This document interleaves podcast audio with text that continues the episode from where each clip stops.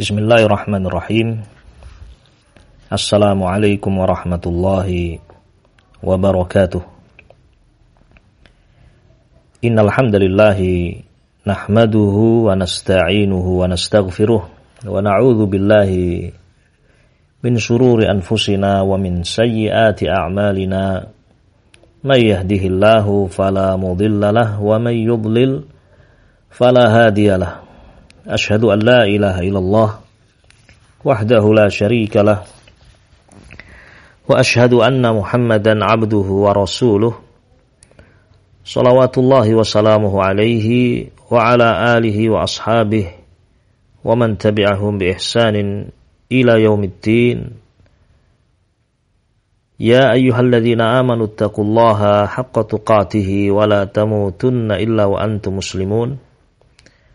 يا أيها الناس اتقوا ربكم الذي خلقكم من نفس واحدة وخلق منها زوجها وبث منهما رجالا كثيرا ونساء واتقوا الله الذي تساءلون به والأرحام إن الله كان عليكم رقيبا. يا أيها الذين آمنوا اتقوا الله وقولوا قولا سديدا يصلح لكم أعمالكم ويغفر لكم ذنوبكم ومن يطع الله ورسوله فقد فاز فوزا عظيما. أما بعد فإن أصدق الحديث كتاب الله تعالى وخير الهدي هدي محمد صلى الله عليه وعلى آله وسلم وشر الأمور محدثاتها فإن كل محدثة بدعة وكل بدعة ضلالة وكل ضلالة في النار. Ma'asyiral muslimin wal muslimat rahimani wa rahimakumullah. Kaum muslimin dan muslimat yang berbahagia di mana pun anda berada. Alhamdulillah kita bersyukur kepada Allah subhanahu wa ta'ala. Pada hari ini kita bisa melanjutkan halakoh kita di hari yang ke-10 ini. Hari ke-10 dari bulan Ramadan 1442 Hijriah. Kita bersyukur kepada Allah Subhanahu wa taala kita dimudahkan untuk beribadah kepada Allah Subhanahu wa taala di bulan Ramadan ini. Kita memohon kepada Allah Subhanahu wa taala semoga Allah menerima amal ibadah kita semuanya. Rabbana taqabbal minna innaka antas sami'ul alim. Wa tub alaina innaka antat tawwabur rahim. Ya Allah, terimalah amalan ibadah kami. Sesungguhnya Engkau adalah zat yang maha mendengar dan maha mengetahui. Dan ampunilah kami ya Allah. Sesungguhnya Engkau adalah zat yang maha menerima ampunan dan zat yang maha penyayang. Ma'asyiral muslimin rahiman rahimakumullah. Kita masih berada pada pembahasan asbab, sebab-sebab adab kubur. Adab kubur adalah sesuatu yang ada dan kita yakini. Sebagaimana dikabarkan oleh Nabi alaihi salatu wassalam sebagaimana disebutkan dalam Al-Qur'anul Karim dan sunnah Nabi alaihi salatu wassalam yang mencapai derajat mutawatir tentang adanya azab kubur. Dan Nabi alaihi salatu wassalam juga menyebutkan kepada kita tentang ya sebab-sebab yang menjadikan seorang diadab dalam kuburnya. Dan ini di antara kasih sayang Rasul alaihi salatu wassalam. Tidaklah ada kejelekan ya yang mengancam umat ini kecuali Nabi Ali Shallallahu Wasallam telah memberikan peringatan. Nabi Ali Shallallahu Wasallam telah memberikan tahdir dari kejelekan-kejelekan itu agar manusia meninggalkannya dan selamat dari akibat perbuatan jelek tadi.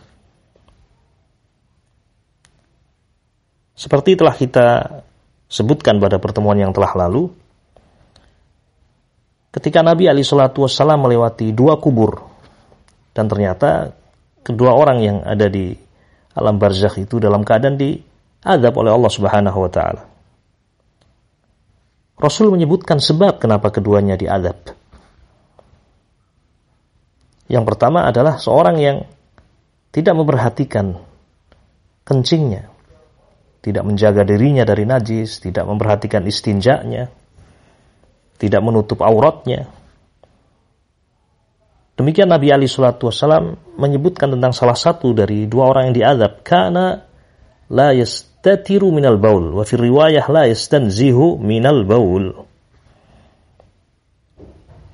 Dia orang yang tidak ya menjaga dirinya dari kencing. Kemudian yang kedua juga disebutkan oleh Nabi alaihi salatu wasallam sebab kenapa dia diadab dia ya melakukan namimah mengadu domba kana yamshi bin namimah.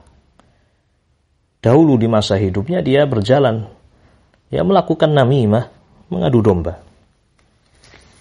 Kaum muslimin dan muslimat rahimani wa rahimakumullah.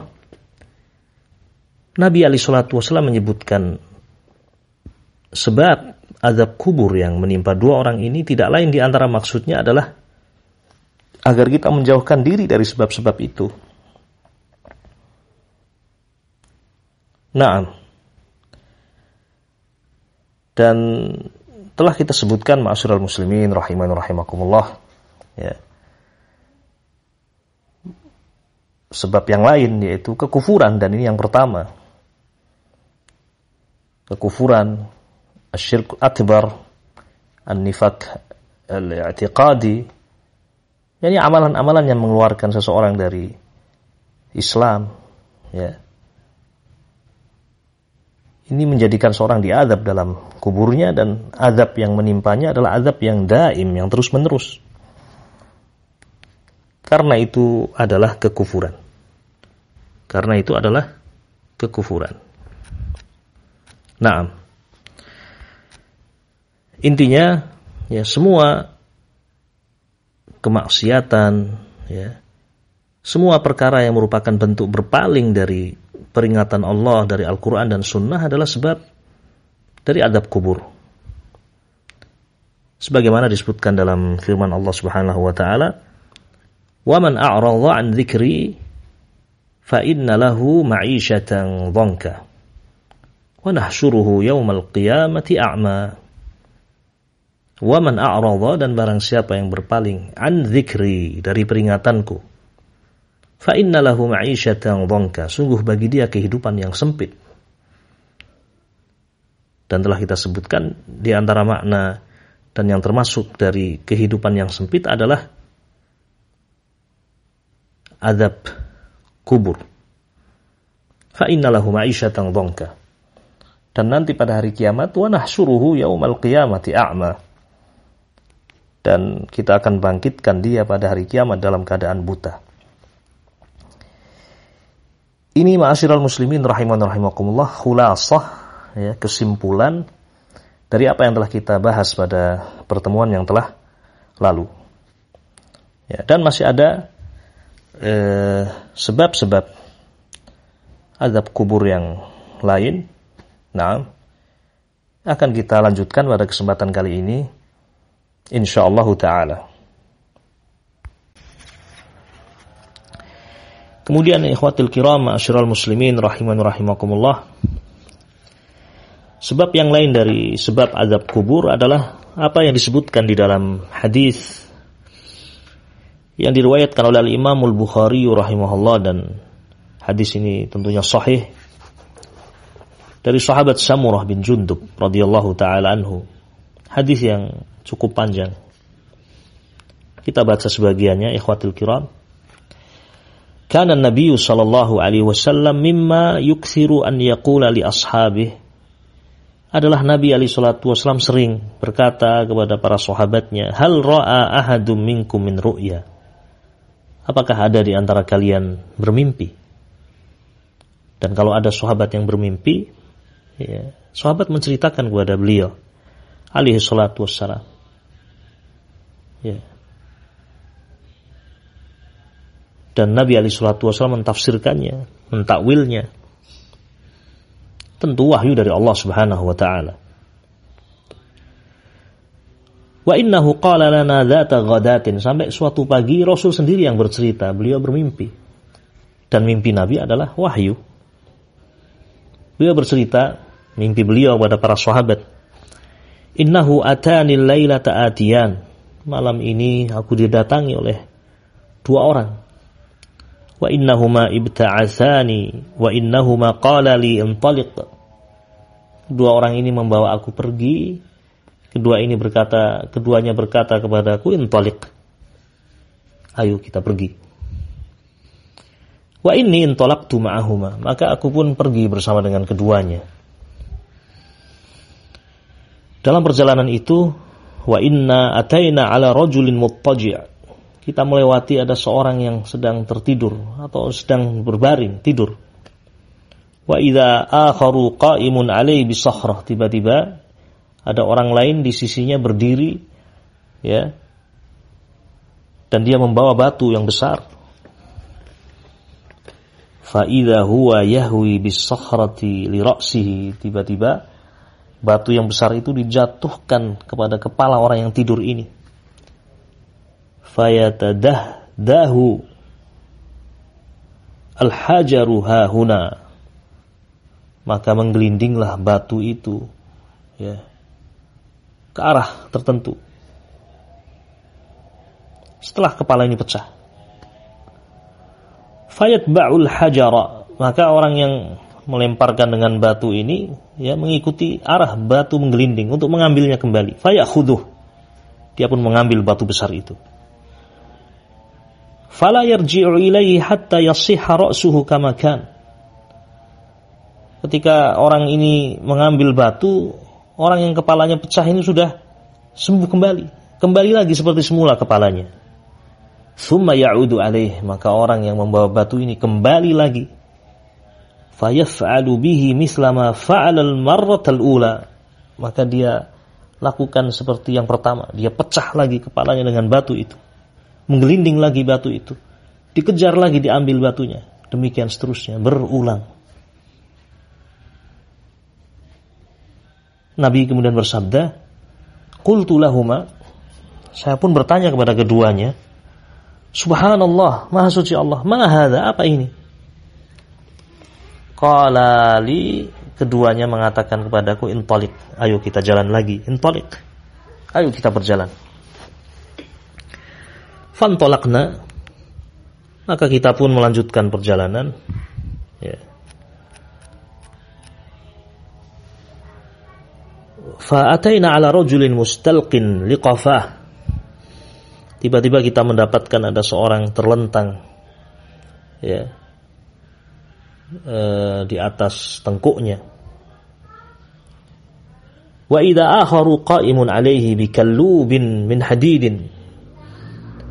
Ada lagi orang yang lain yang kedua di sampingnya sambil membawa kalub min hadid. Kalub itu besi yang bengkok ya.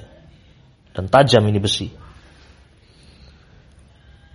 Apa yang terjadi? Wa idza huwa ya'ti ahda shiqqai wajhihi fayusharshiru shidqahu ila.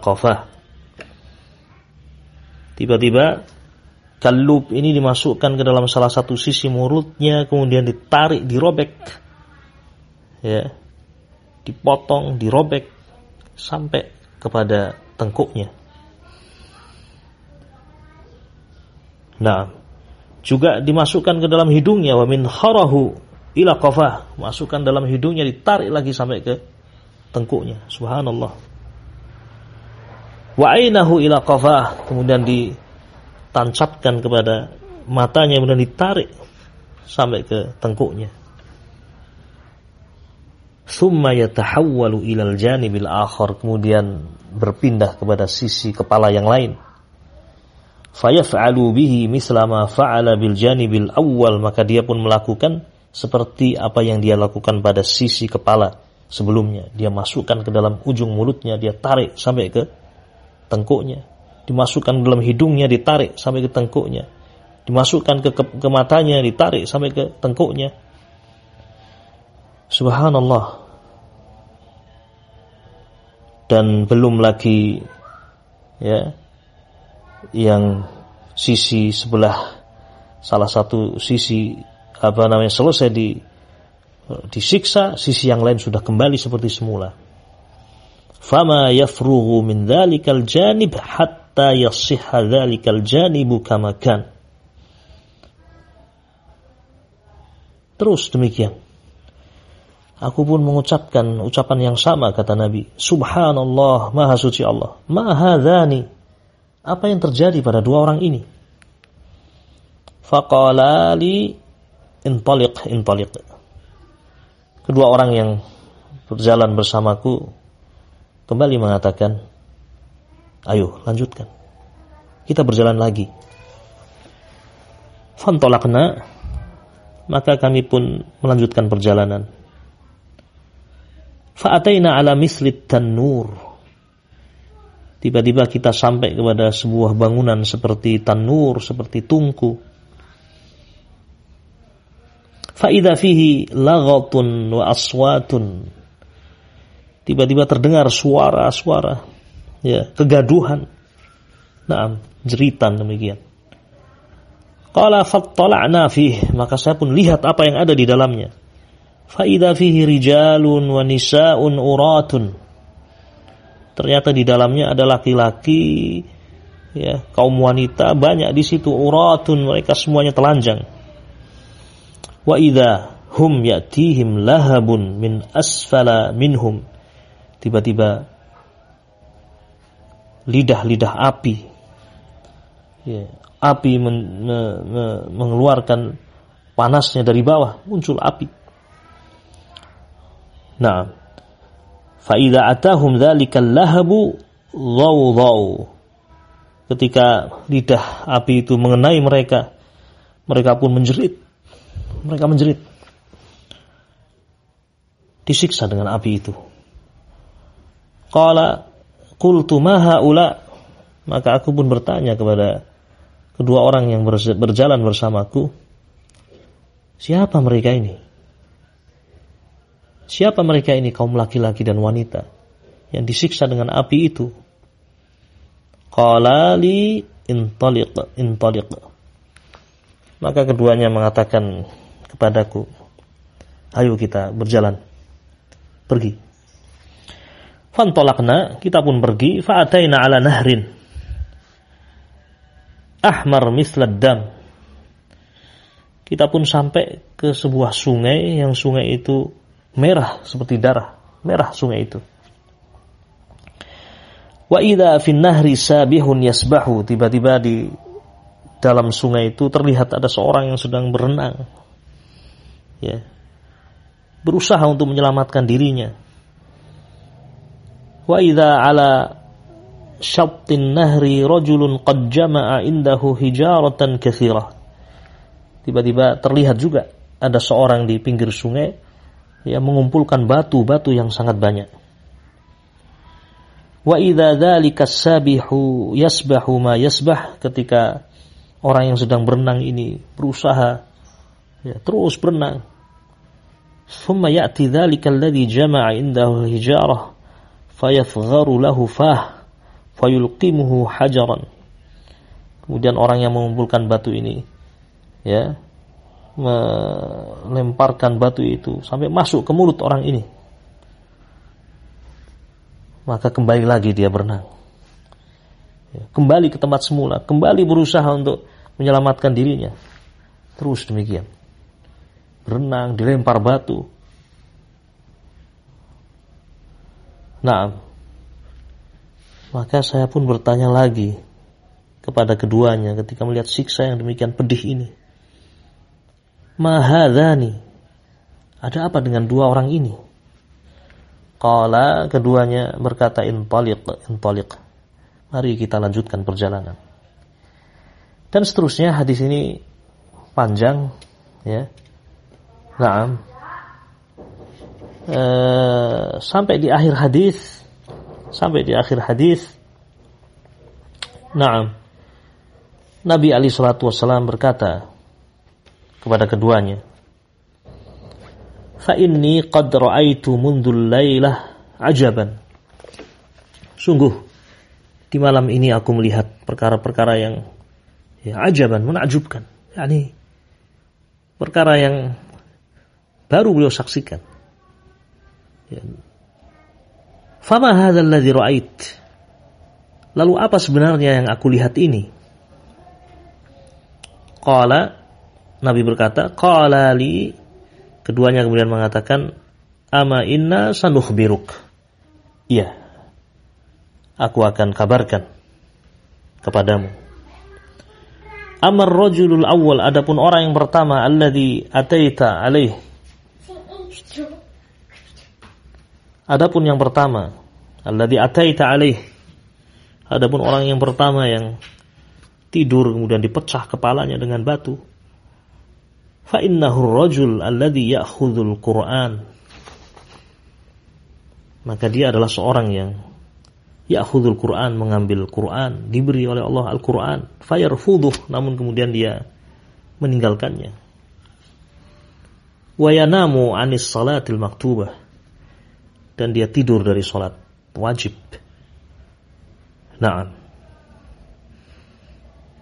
Maka sungguh masyarakat muslimin ketika Allah memberikan kita ilmu, memberikan kita Al-Quran, ya, dimudahkan untuk kita menghafalkan ayat, menghafalkan Al-Quran.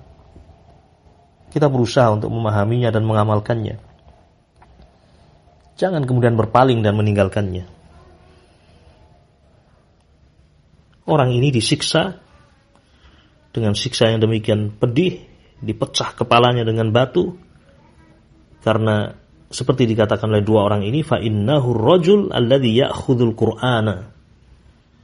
Dia adalah seorang yang mengambil Al-Qur'an fayarfuduh kemudian dia yarfuduh membuangnya. Dan dia tidur dari salat maktubah wa amma rajul alladhi ataita alaihi yusharsharu ila qafah adapun orang yang engkau lihat dirobek mulutnya sampai ke tengkuknya, dirobek hidungnya sampai ke tengkuknya dan dirobek matanya sampai ke tengkuknya. Fa innahu ar-rajul yaghdu min baitihi fayakdzibul kizbata tablughul afaq. Maka dia seorang yang ya, dari rumahnya ya. Atau fa innahu rajul yaghdu min baitihi fayakdzib. Dia seorang yang yakdzib berdusta. Al-kidbah dengan satu kedustaan. Kemudian kedustaan itu tablughul afaq. Kedustaan itu ya menyebar ke seluruh penjuru. Ma'asyiral muslimin rahiman rahimakumullah. Kedustaan itu ya, kejelekan yang luar biasa. Dan ketika kedustaan itu kemudian tersebar ke seluruh penjuru, maka mafsadahnya lebih. Dan di zaman kita ini, ya, betapa mudahnya kedustaan itu tersebar. Seorang berbicara dalam media sosial, ya, kemudian tersebar ke seluruh penjuru. Waliyadzubillah. Berhati-hatilah dalam kita berbicara, berhati-hatilah dalam kita menulis, seorang menulis hadis palsu misal atau tidak teliti dalam menulis ternyata itu hadis yang berisi kedustaan atas Nabi Ali Shallallahu Wasallam dia sebar sebagai faedah. Kemudian setelah itu tersebar ke seluruh penjuru. Kemudian manusia mengamalkannya bagaimana kita menyelamatkan orang-orang itu? Tanggung jawab kita di sisi Allah Subhanahu wa taala. Nah, atau kita mengumbar kejelekan penguasa ya. Atau menjelekkan saudara kita. Setelah itu tersebar. Tablughul afaq orang ini kata Nabi Ali Shallallahu Wasallam ya diazab karena yakdibul kidbah ya berdusta dengan sebuah kedustaan tablughul afaq yang kemudian kedustaan itu ya menyebar ke ufuk. Kemudian dua orang ini melanjutkan penjelasan kepada Nabi alaihi salatu wasallam wa ammar wa ammar rijalu wa ammar rijalu wan nisa'u al urat adapun kaum laki-laki dan wanita yang telanjang alladzina fi misli bina'it tanur yang mereka berada pada bangunan seperti uh, tanur, tungku. Fa innahum az-zunatu waz-zawani. Mereka itu para pezina. Wa amar rajul alladhi ataita alaihi yasbahu fin nahri wa yulqamu al-hijarata. Adapun orang yang engkau melihat dia berenang di sungai kemudian dilempari dengan batu. Fa innahu akilur riba. Dia orang yang ya memakan riba. Nah, dan seterusnya ya malaikat apa namanya atau e, dua orang ini ya menceritakan kepada Nabi Ali Shallallahu Wasallam tentang apa yang dilihat selama perjalanan itu. Naam, wabillahi taufiq dan keduanya adalah malaikat Allah Subhanahu wa taala. Hadis ini ma'asyiral muslimin rahiman rahimakumullah, sebagian yang kita baca ya, disebutkan di sini empat azab ya, yang disaksikan oleh Nabi alaihi salatu wassalam. Dan As-Suyuti rahimahullahu taala ya berkata tentang hadis ini kurang lebih hadis ini adalah dalil yang menunjukkan adanya azab barzakh. Karena sungguh ru'ya an-nabi alaihi salatu wassalam mimpi nabi alaihi salatu wassalam adalah wahyu min Allah azza wa jalla. Apa yang beliau lihat sesuai dengan kenyataan wahyu dari Allah subhanahu wa ta'ala Ma'asyiral muslimin rahiman rahimakumullah. Ini delapan azab barzakh dan sebab-sebabnya. Nah, dan termasuk di antara sebab azab barzakh adalah al-ghulul fil ghanimah. Ya. Al-ghulul fil ghanimah, mencuri harta rampasan perang. Sebagaimana disebutkan dalam sebuah hadis dalam sebuah perjalanan perang ada seorang yang ya, dalam perjalanan itu tiba-tiba meninggal karena ada panah yang melesat tidak tahu mana arahnya mengenai dirinya kemudian mati maka para sahabat berkata Hani'an lahu bil jannah.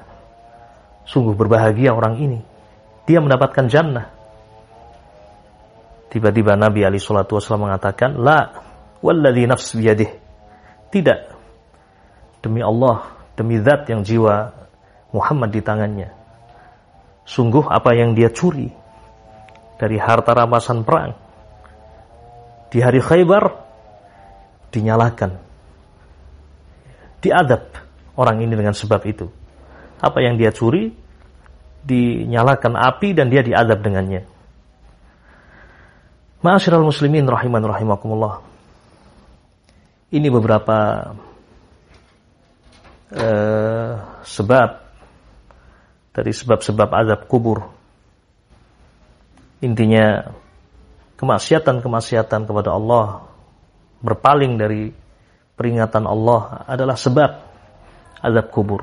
Sebagaimana Allah berfirman dalam Al-Quran, وَمَنْ أَعْرَضَ عَنْ ذِكْرِ فَإِنَّ لَهُ مَعِيشَةً ضَنْكَ Barang siapa yang berpaling dari peringatanku, sungguh bagi dia ma'isyatan dhonka, kehidupan yang sempit. Di antaranya adalah azab al-barzakh. Kita mohon kepada Allah, nasallallahu azza wa jal. kita mohon kepadanya semoga Allah melindungi kita semuanya dari azab kubur, memudahkan kita untuk bertobat kepada Allah, terlebih di bulan yang mulia ini Syahrul Mubarak bulan yang setiap malam Allah Subhanahu wa taala membebaskan hambanya dari neraka. Manfaatkan waktu untuk banyak memohon kepada Allah. Semoga Allah Subhanahu wa taala menyelamatkan kita semuanya dari api neraka, menyelamatkan kita dari adab kubur. Kita mohon kepada Allah, nas'alullah azza wa jal bi asma'ihil husna wa sifatihil ulya. Kita mohon kepada Allah zat yang memiliki nama-nama yang maha indah dan sifat-sifat yang maha tinggi. Semoga Allah Subhanahu wa taala menyelamatkan kita semuanya. Bapak-bapak dan ibu kita, keluarga kita, anak-anak kita dari adab kubur, dari adab neraka jahanam. Dan semoga Allah menyelamatkan kita dari fitnah, fitnah kehidupan dan kematian. Dan juga Allah selamatkan kita semuanya dari kejelekan fitnah Al-Masih, Ad-Dajjal. Wallahu ta'ala alam bisawab. Naktafi bihadal qadri. وصلى الله وسلم على نبينا محمد وعلى آله وصحبه أجمعين سبحانك اللهم وبحمدك أشهد أن لا إله إلا أنت أستغفرك وأتوب إليك السلام عليكم ورحمة الله وبركاته